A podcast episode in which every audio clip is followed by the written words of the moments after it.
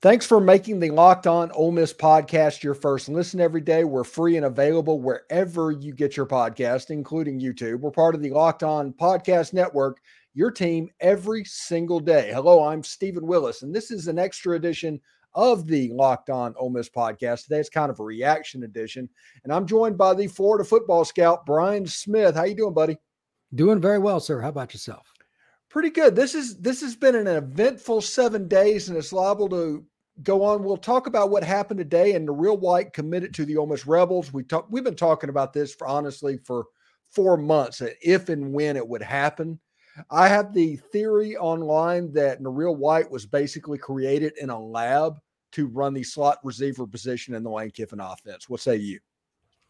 I think that's a very good take, and I also think he could play the outside spot just for fun. Mm-hmm. So I, he's just a great, really great athlete. He'll make plays wherever he gets the ball. Lane Kiffin will figure that out. I'm pretty confident.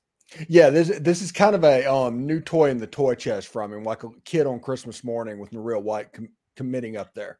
He's a tough kid too. I know him a little bit. He's very competitive. I bet you he comes in and competes hard, and he earns at least second team reps pretty quick. Yeah, he's he's a he's a really good football player. Now he was originally committed to Arkansas. We talked about this. Arkansas originally was recruiting him as a defensive back, and we we came up with the idea a couple months back that it's like, hey, if Lane Kiffin's pitching him on being a receiver in his offense, Arkansas is going to have a tough time. I don't know, competing with that, and that's exactly how it played out. Now you can see him competing with reps. Like, how would you compare him to like a Caden Lee or even go back in time doing a comp with Elijah Moore? Uh, I would say it's a player that his ball skills are very unique. His ability to change direction are so you could fit him into any of those categories. I think he's his own man, though. Hmm. I'm telling you, that's a really competitive kid, man. And he's got the strength. I know he's going to need to go a little bigger and play in the SEC. I get all that. I think he's his own man. He doesn't even need a comp. Okay. I like that. But this is a big get for Lane Kiffin going in there. And he has gotten two four star or greater players. And we're going to talk about Kamarion Franklin because we haven't talked about him um, since he committed. And we're going to talk about tomorrow um, with the potential commitment of Trevor Jackson. And that'll give Lane Kiffin three four star or greater players in the span of about a week. And Lane Kiffin kind of needed this, didn't he? Lane Kiffin needs a lot of things, and he started to get them. Look, we we both know that they're going to score, mm-hmm. and I love Noreel White. Getting Franklin's the more important one because that's the thing that usually doesn't happen enough in Oxford, and that's defensive linemen, defensive players. They got to get more of those guys that Alabama, Tennessee, Florida want. They just do. And getting him, especially what is he, Steven? Less than an hour away. We've talked mm-hmm. about this. You lose that kid, what are your opportunities to really maximize? You you can. This is a really good group in state. They've done a pretty good job. D line class is good. They got size, they got versatility. But getting over the hump with that to me was huge. Now they need to finish out. They need to get like a top corner or something like that to finish out, whether it's a JUCO kid, a transfer, whatever. But if you're going to beat Alabama or Georgia, you got to get those elite players on the defensive side of the ball. Absolutely. And whenever you look like Noreel White committing to Ole Miss, and Ole Miss has a commitment from Jeffrey Rush, who is he's a dude. Big time. He's big time. Um, and Jamonte Waller is committed to Florida, and Chris Davis is committed to Stanford. And those four players are kind of a I don't want to say a tight knit group, but they all know each other and they, they're they're kind sure. of clicky on the recruiting circuit. Do you think this um, Stanford and Pac 12 and all this happening maybe almost gets back in the game for somebody like Chris Davis? I wouldn't put anything out of it. I don't, I mean, like the discussion about the ACC usurping Cal, SMU, and Stanford. Bro, I don't know what that is. I don't know how you, I, I guess in some ways it would be good for the Mississippi kid that goes to Stanford. You'd be playing back home a little more, but still, it's weird. I, I don't know. I, I don't know because this is uncharted territory. I have nothing to lean on, and either does a 17 year old. He's probably pretty confused too. You know, um, not to change the subject, I have a theory on this ACC and Stanford and Cal stuff. I Let's think go. when the grant grantor rights are over, Florida State and Clemson and those type schools, they're gone. Oh, 100%. And so the ACC is going to try and maybe rebuild themselves over the idea of the the FBS Ivy League schools. And well, they kind of Wake Forest. They're going to try to keep Duke, etc. Mm. You, you, got a point there. Miami's a really good school. Mm. Virginia's a really good school. It could be a different kind of league that way. Sure, Boston College. Yeah. Yeah, and, and so you can do that, and maybe you might not be the number one, like the power one or power two or whatever's going on with the SEC and Big Ten, but maybe you can find a niche. And honestly, sure. As this expansion is all going down, it wouldn't surprise me if something like that happened, and even a school like Vanderbilt moved over. Yeah, Ole Miss. Vanderbilt or, could fit in better, mm. but they want that money in the SEC, so they're going to oh, yeah. boot them. Yeah.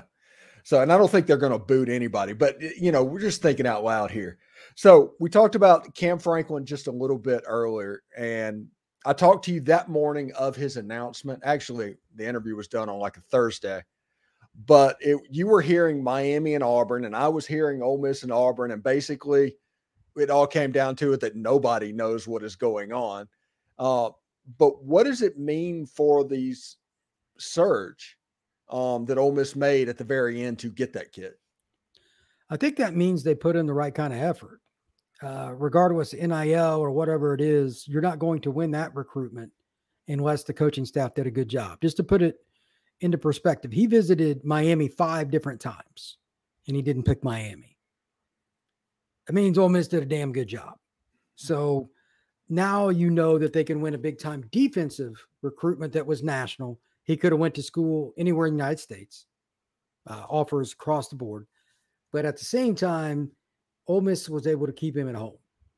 Now they they need to keep him because I mean it's not like Miami's going to stop recruiting him or Auburn or whatever. But if they do well on the field this year, they could also culminate that, Steven, into adding somebody else. It wouldn't be the first time Lane Kiffin has uh, snatched somebody out of somebody else's coffers, if you will, in regards to recruit down the down the stretch. So, look, Ole Miss doesn't normally get guys like Rush and Franklin early on in the process. They need to make sure that they capitalize on it and keep them, and then add at least one more. Yeah, and you also have the potential. Every, you know, we're all thinking about it because we're looking at this class as this class. But Kamarion Franklin's coming on the field, and Jeffrey Rush is coming on the field to play with Suntarine Perkins. Eh, Hundred percent. Yeah, and and they're they're building something on that side of the ball as well, and I'm kind of just impressed with what Pete Golding and Lane Kiffin is doing. Yeah, I think that if you can get enough talent in back-to-back classes, it might even help you a little bit in the portal. Obviously, Kiffin is no stranger to that. They could have a really good run in a short area. I'm not saying it's long, long standing. You got to prove that, but they could have a couple runs on defense that changes what the Ole Miss program's trajectory is. And that's what they're after. They need to get better on D, and they're headed in that direction. So let's look about what is happening next, and we'll start up the road from me in, um, I guess, Winter Garden, Florida, up around Orlando. Trevor Jackson is supposed to commit on Saturday. Um, crystal balls and everybody flowing in. I'm seeing predictions all over the place for Ole Miss. It looks like that is going to happen. What would that mean to this quarterback room that Ole Miss has? balance. They had to get back to balance. He's a very good player. Obviously, they got Simmons, who's actually younger than him, which is bizarre, but yet another Florida kid. Uh, I saw them both at the same Elite 11. It's hilarious. And maybe they just competed out and it takes its own course. But at quarterback, you know this from you've worked at Ole Miss, etc. It's not easy to keep quarterbacks happy. Bare minimum, every other year you're going to lose a quarterback, regardless of the program. The only thing you can do at this point because of the transfer portal, bring them in, coach them up, whichever player or players do the best, go to the top, and then the other ones leave and you start over. That's as good as it gets. It's just true. Nobody likes it, but kids will not wait. Getting more talent like this and pushing the pile is only going to help Ole Miss long term. Yes, and we will look forward to seeing what Trevor Jackson will do. Now, talking about flips, one of Ole Miss's best um, player recruiters or recruit recruiters is Andy Jaffe. That that oh. that kid that kid is everywhere online recruiting everybody. And a lot of people don't realize he's about 60 miles up the road from Jimothy Lewis at IMG. Yeah, he is. Uh, he's at Clearwater Central Catholic. It's a good program. I'm familiar with it because I lived in Tampa so long. He's at a really good high school football program, and he's the kind of guy you want to be around. And he's a great kid, good family. I would imagine that uh, he wants to be as good as he can at Ole Miss with as many good players as he can at Ole Miss. So maybe he helps somebody else come to Ole Miss that's from the greater Tampa to Orlando I 4 corridor. Yeah, it could absolutely happen. This it, this guy's on, on, pace to be a legend before he even steps foot on that campus, just because the work he's doing recruiting at the moment. So you've got Timothy Lewis, you've got um, even like Braylon Burnside. They had a weird thing on Twitter to where he took down all of his Mississippi State stuff for a day. Typical thing that a high school player does. I mean, nobody should lose their mind over that, but it's just noteworthy that it kind of happened. I do not personally think that Mississippi State will allow another kid from Starkville, Mississippi to go to Ole Miss. I don't know if their ego can take that. That's that's rough, brother. Mm-hmm. I mean, that's rough. Be like a kid from Oxford High School heading over, vice versa. That's tough. See the kid around town and then he goes and wears the other school's colors. I get it. But at the same time, sometimes you're too close. I've tried to explain this to a lot of people. Fans are got blinders on. Sometimes a kid grows up in a town and he just has to leave. It happens. And there's really nothing a coach can do about it. So we'll see. But if he took down the stuff on social media, I'm sure that caused quite a stir. Yeah, it, it caused caused a little bit of weirdness for about two hours as well. Anyway, is there anything that is going on? Season started this week. What are you? Where are you going this week? Who are you going to see? I'm going to see Lakeland right down the road from you, um, and I'm going to see them play Miami Norland. There will be multiple players there with Ole Miss offers. I can assure you. Uh, the next great player in Polk County is going to be in that game. He's a sophomore middle linebacker. It'll Malik Morris. He'll end up being a four or five star. There's Keon Young. There's a bunch of kids in Norland's loaded. They got Jaden Card, who's a national recruit. It's a junior. Lots of talent. So that's where I'm going to be this weekend. Yeah, and Lakeland might have the best nickname of a high school in the Dreadnought, entire country. Yeah, the Lakeland Dreadnoughts. It is the just absolutely fantastic. Even when you drive down the road and you see the football stadium with that on the yeah. side of it, you're like, I want to go see a game there. It's cool, it, man. I love that place. Yeah. So it's um, really cool. I think they're changing changing coaches, right? This is their legendary coach yep. um resigned or retired. Yep. He won seven or eight state titles and a national title. I mean, Bill Castle's a legend. He was at Lakeland as the head coach since 76 and he was at the school since 72. Okay. So through last year.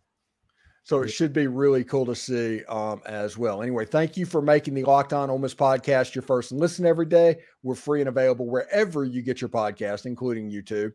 Um, part of the Locked On Podcast Network, your team every single day. Thank you, Brian, so much for stopping by. I think I'm going to put this video up on Friday as opposed to our normal Saturday and let it serve as a little bit of a reaction video as well. That's fine. All right, man. Take care, bud. We'll talk to you later. All righty. You do the same.